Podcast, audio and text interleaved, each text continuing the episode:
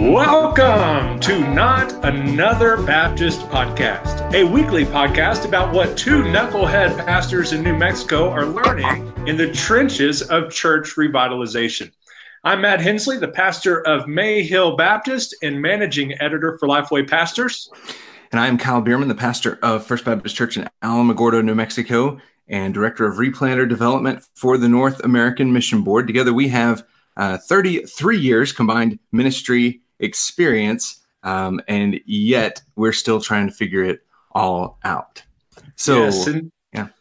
Yeah, and this episode is sponsored by none other than Southwestern Baptist Theological Seminary, the crown jewel of Southern Baptist seminaries. We encourage you to visit swibits.edu after the show to learn more about a historical seminary standing firmly on the Word of God developing passionate ambassadors of Jesus Christ through the Great Commission, and cooperating faithfully with Baptists across the globe as we beg Dr. Adam Greenway to grow a beard. But what are we talking about today, Kyle? Well, today um, we are once again not talking about church revitalization. We Wonderful. are, in fact, joined by not one, but two experts, real doctors on uh, and experts in Baptist history. So today we're joined uh, by Dr. Nathan Finn, who's the provost and the, and the dean of the university faculty at uh, North Greenville University. And we're joined by Dr. Marvin Jones, assistant professor of theology and church history at Louisiana College. So, Matt, we, we joke about this a lot, but today we are way out of our league. And uh, so, so, I'm glad that we have a couple experts to, to instruct us here. Yeah, and, well, uh, we'll get into that uh, in just a moment. But first, uh, why don't you introduce yourself, starting with Dr. Finn of the Finlings? So I am Nathan Finn, and I am a doctor, but not the kind of doctor that helps people. Uh, instead, I'm one of those academic doctors. So I have been a Baptist for as long as I've been a Christian. Uh, I've been a Baptist for 21 years now. I've been a Christian for 21 years. Uh, and I love studying about our tradition of the good, the bad, and the ugly. Uh, so I was not Baptist born, and I wasn't Baptist bred, but when I die, I'll be Baptist dead. thanks for fixing what my pastor would say uh, just about every Sunday as we wrapped up. But uh, but yeah, and uh, Dr. Marvin Jones, why don't you tell us who you is and and a little about yourself as well? Hi, guys. I am Marvin Jones. I do teach at Louisiana College. I was born again in a Baptist church.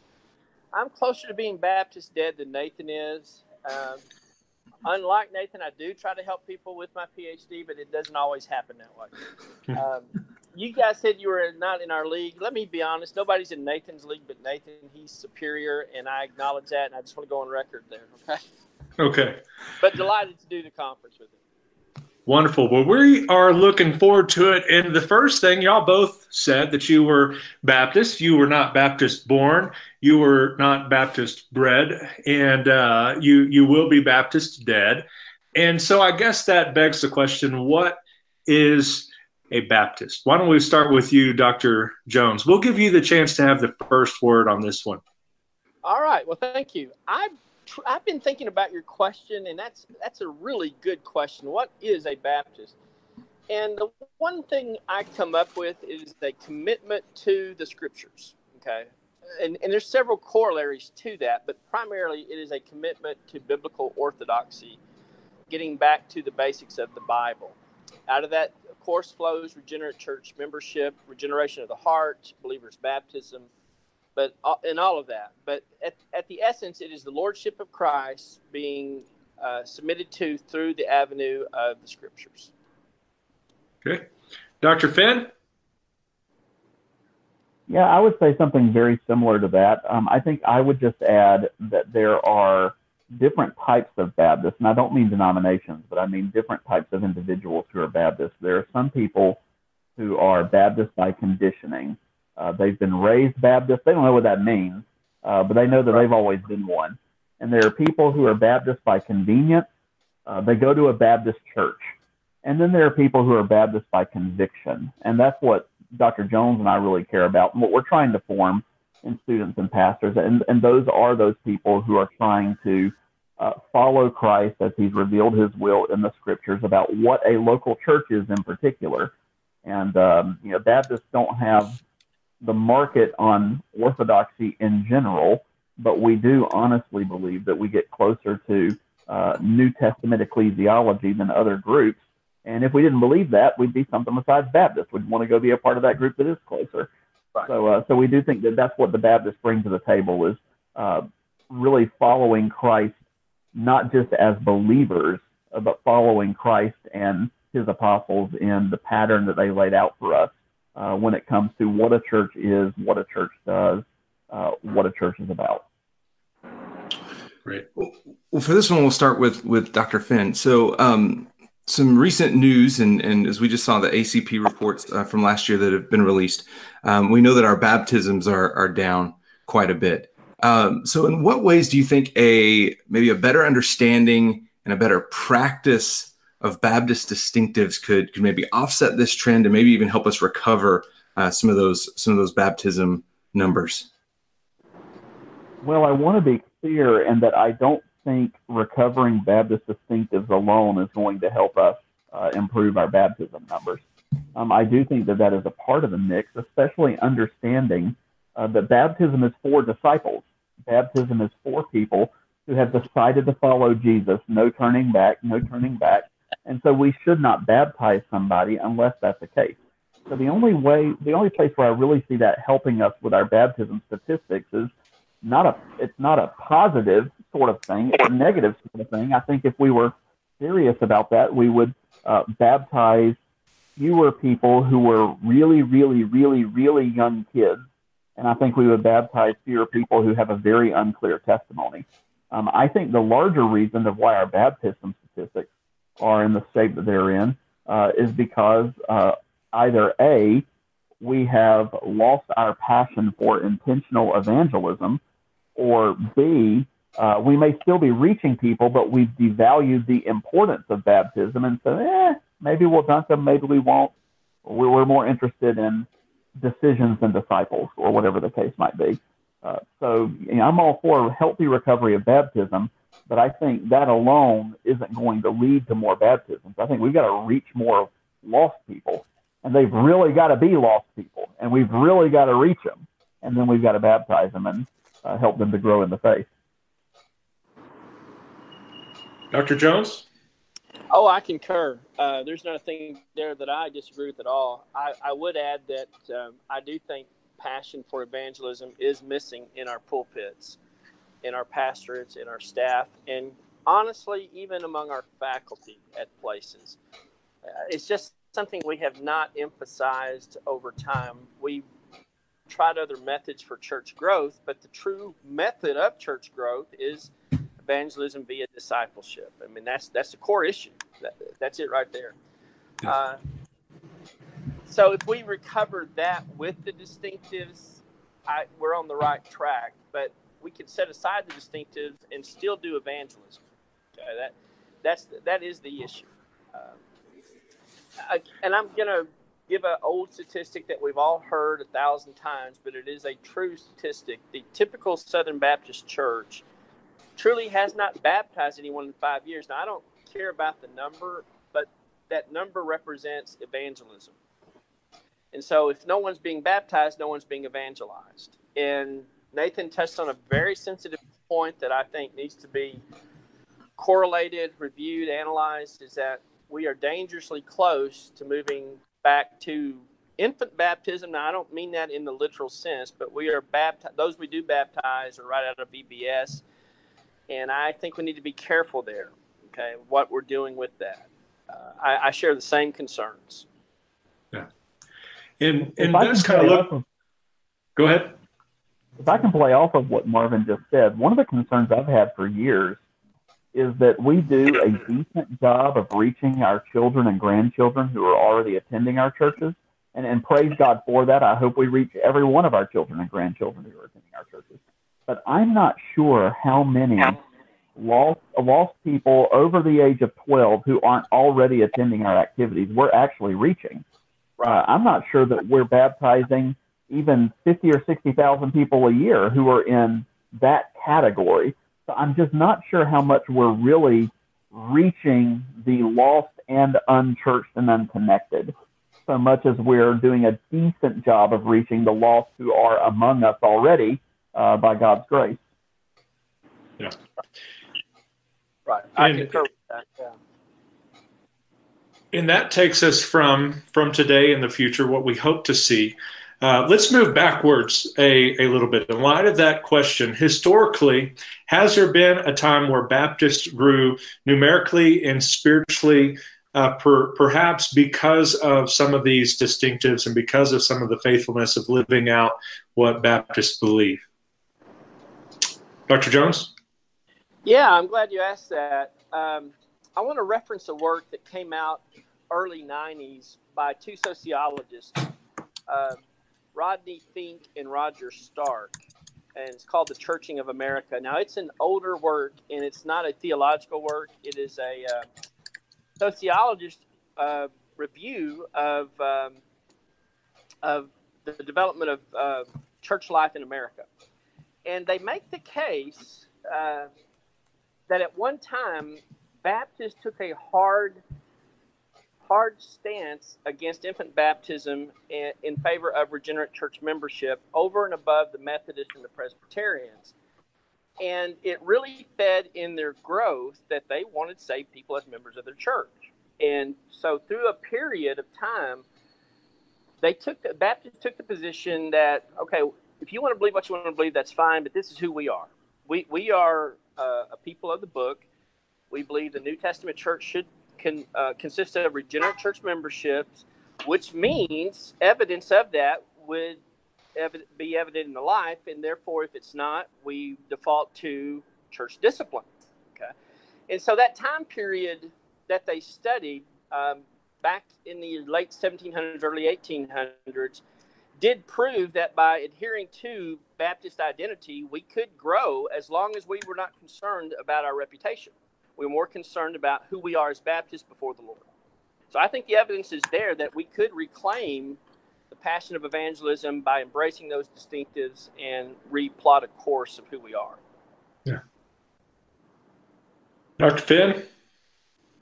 Yeah, I agree. I think whenever you look out through Baptist history, we have thrived the most whenever we have been clearest about our convictions and whenever we have recognized that we are a, uh, a minority of conviction. I yeah. think when Baptists have struggled is whenever we have been mushy on our convictions. And, uh, and that's tricky these days because, of course, there are lots of people who are uh, what my president calls Baptish, but they're not Baptist with a capital B. Uh, but, you know, if you squint, they're basically Baptisty theologically. So, uh, so you know, we live in an unclear time, and uh, and then I think we live in a time where we really, really want to be a part of a thriving Christian majority that is an evidence of God's revival in our country, and uh, and and there's a part of me that longs for that as well.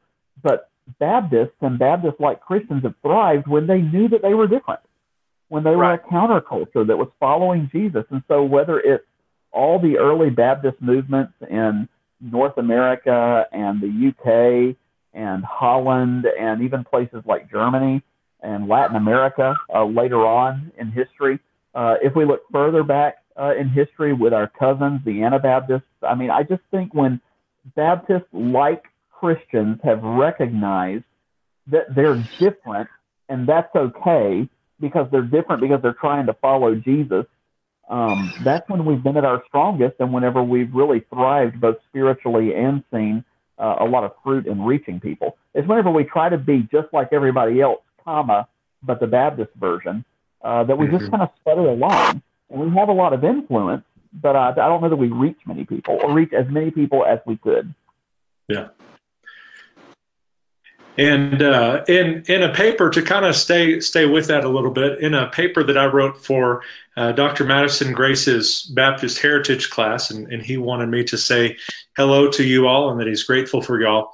Uh, but in that paper, I argued for religious freedom as a uh, Baptist distinctive. It's pretty easy to fight for our own. Uh, I've seen that as a you know as a youth pastor when when I had the opportunities to teach even Bible studies in a school. And the second that was you know maybe challenged, then it was either going to be everybody gets to have one or nobody gets to have one. And and so that's sometimes what we have to wrestle, especially in our pluralistic uh, day. Uh, but why do y'all think it is or, or may not be important to continue to fight for religious freedom for all? I think it's super important, and I think that Baptists have always cared about this principle for a couple of different reasons. I think on the one hand, uh, there's sort of a human flourishing, common grace sort of argument, right? That uh, that people just ought not to be killed because of their convictions about ultimate things, and you know, and there have been, you know, our Anabaptist cousins have have argued for that. Some of our Reformed friends have argued for that, but but Baptists have been really consistent on that throughout our history. That just this is not something you kill people over, and people thrive and cultures thrive when they're not killing each other for being perceived heretics. So I think that there's this sort of human flourishing angle, and then I think that there's the missiological angle. Uh, as long as my next door neighbor has the right uh, to believe whatever crazy idea he believes, then at least theoretically, I have the right to tell him the true story of the whole world uh, and to share the gospel and, uh, God willing, see him become a follower of Christ. And so Baptists have consistently argued, you know, it's not just a common good sort of thing, uh, but we're, we are, by protecting their freedom to be wrong, we are also protecting our freedom to be right and tell them that they're wrong. And, uh, and it's about the freedom to proclaim the gospel. Yeah. Dr. Jones? Yeah, I want to pick up on something Nathan said because I don't want that to, to be overlooked. It's key here. He, he is advocating um, missiological issues with religious freedom, and that is not to be overlooked. Um, in order to be able to express the gospel, the other person has to have the freedom to either accept or reject per his, you know, or her uh, preference. But if if we deny religious freedom, then we deny to some extent our ability to present the gospel. And, and I don't think we need to overlook that. I think everyone in America or the world, just to be global, should have the right to worship as they see fit or not worship, with one caveat. I am not in favor of religious freedom for radicalized uh, groups that seek to harm society through their religion. And I'm not going to name names. I'm, any any religion can do that, even Baptists, as we've seen from certain churches. And so when you abuse that power, I do think freedom stops right there when you're harming people instead of dialoguing with them. Other than that, yes, we need to fight for that uh, issue. If you're wondering what some of the noise is, I'm outside of a coffee shop, so you may get some extended noise here. Sorry about that. Not a problem as long as you send us some coffee. yeah, well, Matt, right. Matt, Matt, Matt, and I spend large large amounts of our time at coffee shops as well, so we'll, we extend grace there to you, Dr. Jones. Um, so, so now let's shift gears just a little bit and talk uh, the SBC specifically. Um, there are a lot of issues that, that we're dealing with right now. I mean, you know, as we're recording, I can't this, think of any. I can't think of anything that we're dealing with you know, so so as we record this, we, we're just, we're just a little over a week away from from Birmingham, um, and we we know some of the issues that'll be on the table. There, there could always be others that are that are brought up in, in motions, and everything. But in what ways do do Baptist distinctives impact the SBC, and and in what ways can Baptist distinctives help us move forward as a convention of autonomous churches, um, partnering together to see the gospel taken to every corner of the world. And so we'll start with you on uh, with that one, Dr. Jones. How how can um, how do Baptist, how will Baptist distinctives impact the SBC moving forward? Well, it impacts it every time we take a vote. um, you can have recommendations flowing from the top down, which is the preferred method. You know, when we submit a resign, uh, a resign, I can't even get the word out today. Uh, when we submit a recommendation to be voted on, maybe it comes through a committee to the floor, but it is the messengers that vote on it. And they're exercising their autonomy either to embrace it or to reject it. And even if they embrace it, what's embraced by the convention when it meets is not necessarily binding upon the local autonomy of the of the church as it gathers the next Sunday morning. And so the convention is a reflection, or at least should be a reflection, of the local Baptist church in action as it gathers together to cooperate with one another. Uh, but the fact that we gather together to cooperate means that we have something in common other than the program. We have a shared identity that I think defining who Baptist is. Nathan did an excellent job in uh, stating that there are some by conviction where he and I and you guys are. There are some who just attend the Baptist church. They would know it from uh, church. And so I think the recovery of those identities would help us identify who we are as a people. Now, that being said, it's not necessarily lost as perhaps I'm coming across too strong with, but it's not exactly celebrated either. And that's my concern about it is who we are as Baptists and what we do under the Lordship of Christ that concerns me that we're, we're just not fulfilling that in the way we have in the past. Yeah, and I would add that it really starts with the pastors. And I think most of the pastors have reasonably healthy Baptist instincts. Um, it's more those instincts solidifying into firm convictions is, is where we could stand to grow. And just when I think about the SBC, I mean, we, we because of local church autonomy, because we have different regional subcultures represented in the SBC, we've got different sizes of churches, different settings for churches. Uh, I mean, we we are really diverse in the Southern Baptist Convention, and that diversity is something to rejoice about. But it can also, at times, lead to rivalry and balkanization and uh, unhealthy tendencies as well. And so, something that I've been pushing for for several years is I think we need to clarify what it is that we're cooperating around. And, and I don't just mean the Baptist Faith and Message 2000, but I do think that's true. But I mean, I, th- I think we need some talking points. I mean, what is it that unites us? And I'll tell you what I think it ought to be. Uh, I think it ought to be a uh, a classically evangelical view of Scripture and salvation. And what I mean by that is just what all healthy evangelicals believe about Scripture and salvation and then it ought to be a robustly Baptist view of uh, of the church, and that those those are our core convictions. I think that's what's summarized in the Baptist Faith and Message 2000.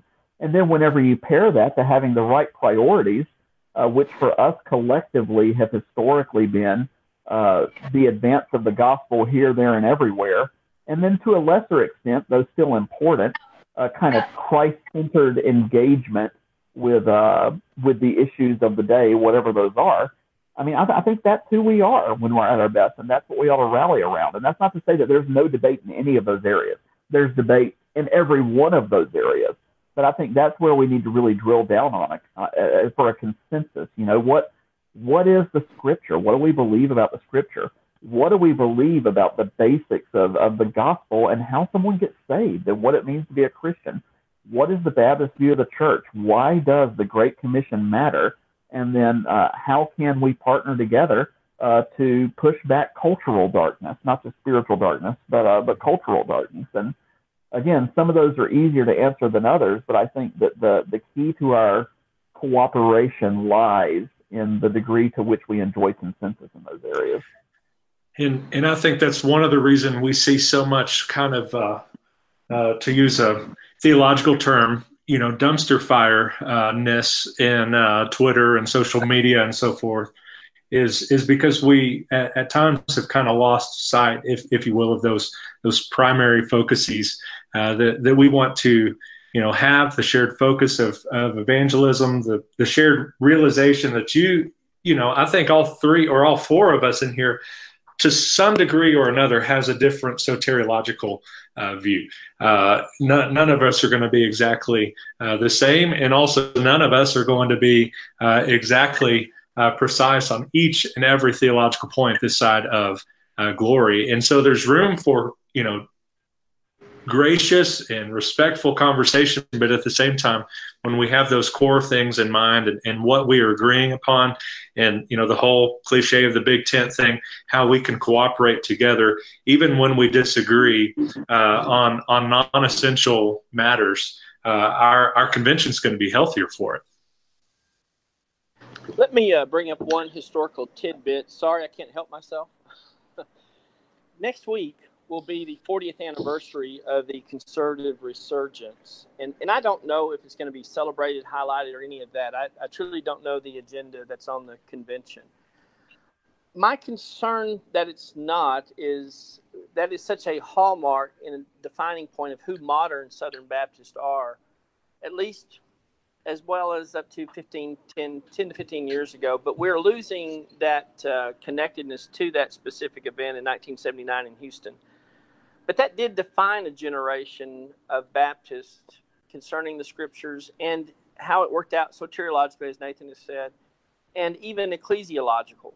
I I have been on a mission, and I know Dr. Finn has. He and I have conversed about this to try and keep that in the forefront of modern Baptist studies on some level. You know, we don't highlight it enough, but we don't we don't disregard it. But it is being lost upon this current generation. Without that event, we wouldn't even be having this podcast today.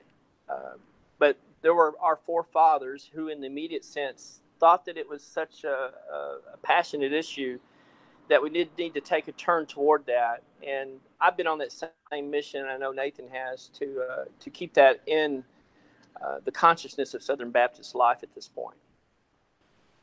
And, uh, and so we live. We, I'm sorry. We live and we minister in what I sometimes call a post-resurgence context, and that prefix "post" can mean a couple of different things. Post can mean uh, building upon and extending a vision, or post can mean kind of getting over and moving on from a vision. And we have to be very careful in the next 10 years that we mean post in the sense of extending and building upon and not in the sense of getting over and moving on from. And I don't think there are very many people who self consciously uh, want to get over and move on from, but the, uh, the temptation is there. And, and the less and less we tell the story, uh, the greater that temptation is going to be.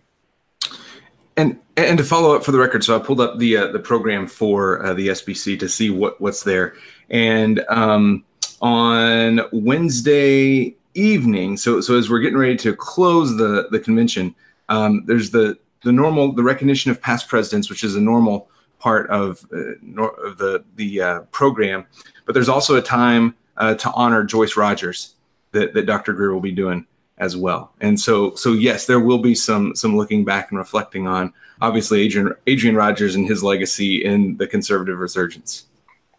Okay, glad to hear that. Glad to hear that. Yeah, and uh, so so we've talked past, we've talked a little bit in the future. Uh, so, something that can maybe uh, help or challenge, convict, uh, convince them they're wrong, whatever. one one thing I want to highlight now is is y'all's thoughts on how some churches have seemed to, uh, for lack of a better word, separate the ordinances a bit, whether it's by open communion or allowing unscripturally baptized persons into uh, membership where if if you're a Christian, come come on in. We don't care if you've been baptized. We don't care if you've been sprinkled. We don't care if you have uh, drank the Kool Aid in, in Jonestown. We we will welcome anybody to the table, and we'll welcome anybody into the membership. And uh, just as as an aside, I think it was uh, Dever. I'm not going to remember the quote that talks about uh, the the wrong view of having wide open uh, doors and uh, then a narrow exit where we'll bring in anybody, but it's hard to get them off the rolls, even if they're dead. And uh, I, I, know I've had dead people on the rolls at churches I've served, uh, but that we need to flip it where it's a little harder to get into and uh, and a little easier to get out of. So uh, thinking those through, whether it's open communion, closed communion, closed communion, open membership, or or whatever, where it's just open season, why is it problematic uh, that we as Baptists, aside from that, I think the Baptist faith and message makes it pretty clear, uh, but aside from that, why is it problematic that just anybody and everybody can join our church regardless of baptism, or regardless of beliefs, and so forth? And we'll we'll start it off with Dr. Jones. Oh wow, you got a can of worms here, man. That's why we waited to the end. We found that y'all all get along. We've showed that we can all get along. Now, now we can kind of see and, and uh, open open Pandora's box a little. I would venture to say Nathan and I are pro- probably very close on this issue uh, with one another. I am closed communion, local church only, but I do practice close communion because I don't want to force my particular opinion on a church. But I do teach them that we are Baptistic with the preference on closed communion for the church only. And there's a couple of reasons why. Salvation is for the individual as administrated the Lord through the local church. So a person makes a profession of faith. We typically accept them right there, but we never stop to think about that the church has the responsibility of verifying that claim as best as we can. We're not saying they're not saved. We're just wanting to know how they were saved. So if a person comes to me and said, Brother Marvin, I've been praying, I've accepted the Lord, then I want to know how. Did you read a book? You know, did you do five steps or did you repent of your sins? And so we do validate how a person was saved. If it's consistent with the witness of Scripture, then baptism is administered by the church. Baptism thus leads to communion. They are in fellowship with the church or they're not. And so that leads to either close communion, another brother from another church who's visiting, or close communion, the church itself. That also leads to church discipline. I don't have the right to discipline Mayhill Baptist Church that's not my call as a member of my church. However, do does my church have the right to have a standard for itself under the lordship of Christ with its membership? And some of that administration for discipline is done at the Lord's table, hence closed communion or at least close communion. That is a far cry from where the typical Baptist church is, but that is our heritage and what that record says and what that process says is that we value each person that Christ has brought into the fold. We we love them enough to hold them accountable, to help them with their struggles, to partake in their daily lives, to fellowship with them at the table, to engage in ministry. That whole issue there. When the door is wide open, there's no accountability. There's love in a greeting type, glad you're here, shake your hand, sit down. I probably won't talk, talk with you the rest of the week approach, but it's not genuine. It's not Christian fellowship. And so I think a strong recovery of the ordinances in the order that I've outlined them salvation, baptism, Lord's Supper uh, is healthy. And the other thing about the Lord's Supper is not just for fellowship, although that's primarily it but it's also a proclamation of the Lord's return. We're going to do this until He comes. We have this expectation that the Lord is coming to us. Um, I believe it's a bodily return. Uh, that's open for interpretation as well. But at least we're proclaiming His presence until He comes back to us. So I don't, I don't think you can just as easily dismiss that. I think we have to recover that specifically. Dever is right. Uh, we can't open the door wide and close it later. Uh, we've got to have it narrow, and then uh, you know, then we'll deal with the exit issue. Dr. You guys still love you? so I am. I'm. So I'm going to disagree with my friend Dr. Jones on uh, local church only communion, but uh, but I absolutely positively strongly agree with him uh, and am in print agreeing on this uh, that the biblical pattern is uh, that salvation comes before baptism, which comes before membership in the Lord's Supper. And I deeply appreciate my friends, and I have many friends who take an open communion position. Uh, they're doing so out of often good and godly motivations, uh, but it's not biblical. This is not the New Testament pattern, and I don't feel the freedom to differ from the New Testament pattern that you come to faith in Christ, you get baptized, and then you enjoy uh, the privileges of being a Christian, which include uh, both uh, church membership and the Lord's Supper. So I think that this is uh, something that Baptists need to continue to hold on to. And there have always been open communion Baptists. Um, yeah. And there have often been open membership Baptists. Uh, but I think that Baptists have been at their healthiest whenever they've been uh, as close as possible to the New Testament pattern. Uh, and I think that the uh, New Testament pattern is that baptism is prerequisite to the Lord's Supper uh, and to church membership. Kyle, what does First Alamo do? Uh, we'll do close communion. So we are a um, Air Force community. As you, as you said, you know, we have folks that are Baptist by conviction, Baptist by convenience. Um, so we've learned is people will come um, to to Alamogordo as part of the Air Force and will serve. I mean, are, are, looking just for a church. They're not, they're not so much concerned with the denominational label. So many of them, and so what we've done is is baptized uh, believers can uh, can take communion. You don't have to be you don't necessarily have to be a member. You don't have to be a Southern Baptist. Um, we'll say baptized believers. Yeah, in Alamogordo, there's also Baptist by courtesy, where they they go and they visit First Alamo and uh, they see their poor uh, pastor there at the pub table and just say, you know, hey, I've I've I've just got to do something to help this church. And so, just out of courtesy, they they just join there, knowing that they'll only have to deal with it for a year and a half, then they can yeah, move that's on. Right. That's right. Uh, but uh, at at our church at Mayhill, uh, we we practice uh, close uh, in in the sense that any, any scripturally baptized uh, person may may take it. My preference is is closed, and uh, there that, that's just at, at our point two years and a couple of months in. That's that's not uh, where I'm I'm tracking right now, and uh, we've we've got a great group of folks that uh, that love Jesus, and and I share the importance of.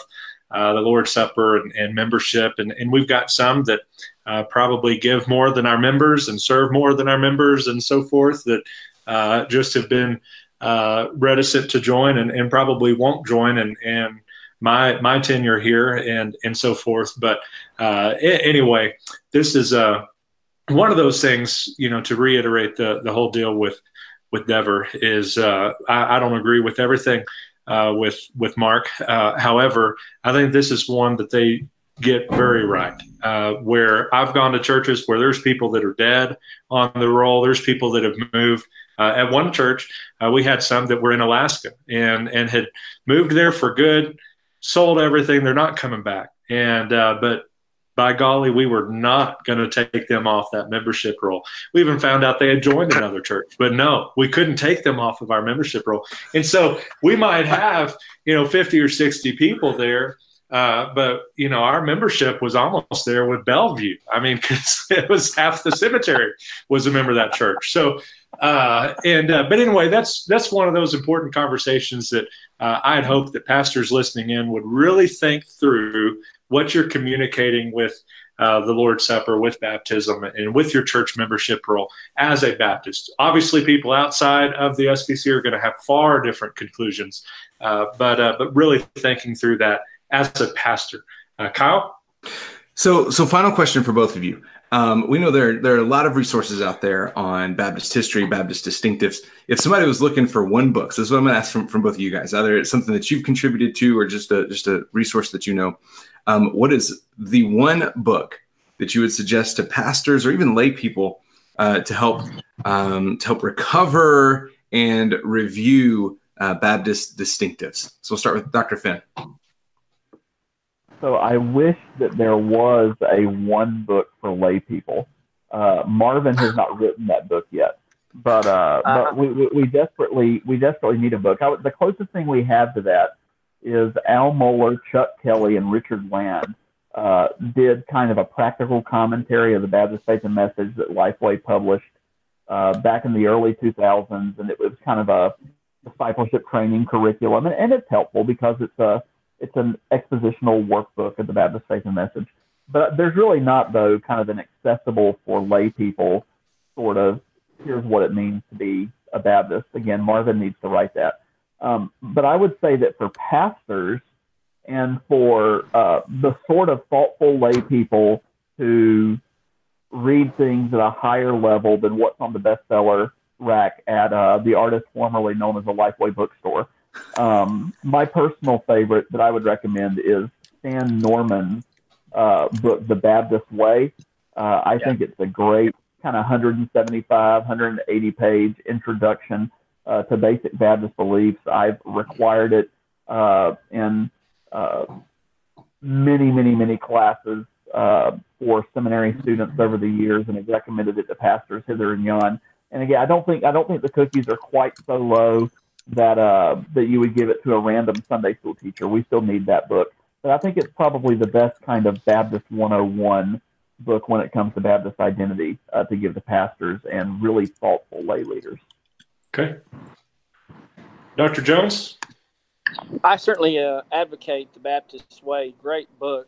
Um, for those who want who've read it and want to go a little bit more advanced, and this is certainly not for the layman, um, is Biblical Foundations for Baptist Churches by John Hammett. Now it's it's a challenging book, and pastors really need to read it. It's been uh, re-released uh, here recently, uh, but it covers the bases and it gives you food for thought at a at a little bit a um, little bit higher level of research.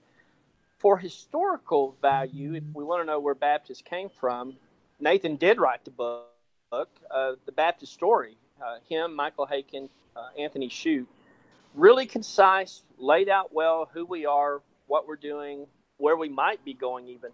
Uh, so, to give a historical perspective, I would highly recommend that. But as far as um, oh, contemporary uh, issues and who we are now, the Baptist way is where we start. I agree with that, and then go to Hammett's work.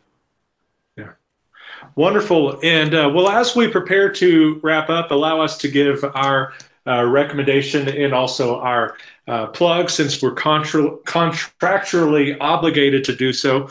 Uh, to the Christian Standard uh, Bible. One of the neat things uh, about church history, Baptist history, our heritage, is finding ourselves in kind of that that long line of uh, faithful brothers and sisters in Christ who who we kind of get to stand on their shoulders uh, today because Christianity's roots roots does in fact run deep in the uh, ancient faith study Bible by the Christian Standard uh, Bible is a great option uh, if you also want to kind of see some of those historical looks at the scriptures. You've got stuff from Tertullian or Clement of Alexandria, Ambrose of Milan, uh, James Milton Carroll. Uh, I'm just kidding, uh, but uh, it uh, it has some great in, in instruction, study notes. some of our friends have written some great articles in there, but Kyle and I both love the CSB for its blend of readability and accuracy. See, I, have been practicing, Kyle, just for you, uh, and uh, would encourage you to check out csbible.com. We're going to find the recommendations from Dr. Finn and Dr. Uh, Jones to put in the show notes for you, and uh, and then maybe some of our own. But we are glad that you took the time uh, to listen in today. We're grateful for uh, Dr. Finn and Dr. Jones sitting down with us, separated by thousands of miles, and hopefully we'll get to see each other in Birmingham. Uh, and uh, but we're grateful that you took the time to listen in. And if you haven't, be sure to subscribe on iTunes or wherever podcasts are found. You can visit us online at notanotherbaptistpodcast.com or on Facebook under our name or on Twitter at NAB underscore podcast. And since we all probably have coffee at least near us uh, today, Kyle, why don't you send us out with our uh, little outro ditty? Well, until next week, may your coffee be as black as night and as bold as the gospel you declare. Amen. Thank you, Dr. Finn. Thank you, Dr. Jones. Thank you guys so Thanks much. for listening in. Have a great day.